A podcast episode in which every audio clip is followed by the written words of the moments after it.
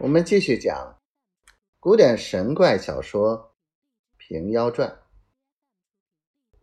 那妇人要将这泥做的蜡烛卖与众人，看的人都笑道：“这姐姐把我贝州人取笑，泥做的蜡烛方才做的，物字未干，如何点得着？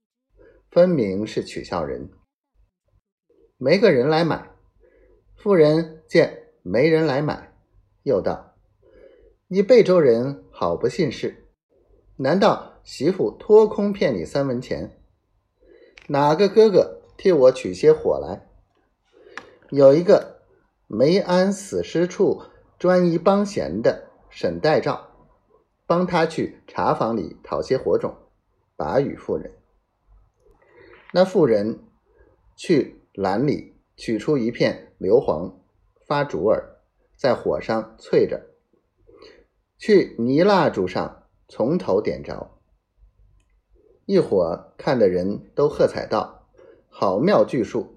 一支湿的泥蜡烛便点得着，又只要得三文钱一支，哪里不使得了三文钱？有好事的，取三文把与妇人，妇人收了钱。”拿一支过来，吹灭了，递与买的。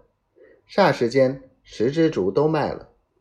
妇人抬起身来，收了刀和碗，入篮内，与众人道个万福，便去了。到明日，妇人又到空地上来，人都簇了看。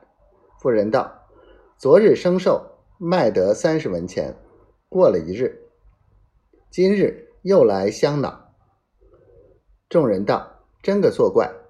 昨日三文钱买了一支泥蜡烛，恰好点了一夜，比点灯又明亮，倒省了十文钱油。”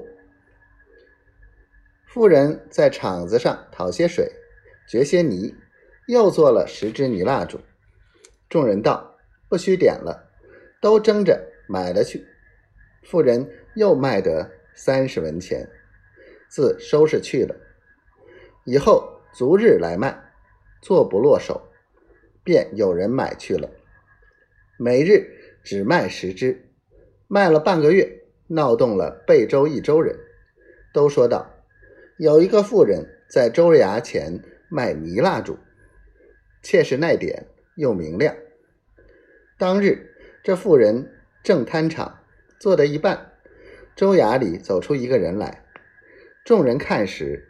却是，却是个有情有份的人，姓名姓王，名泽，现做本衙牌军。那人怎生模样？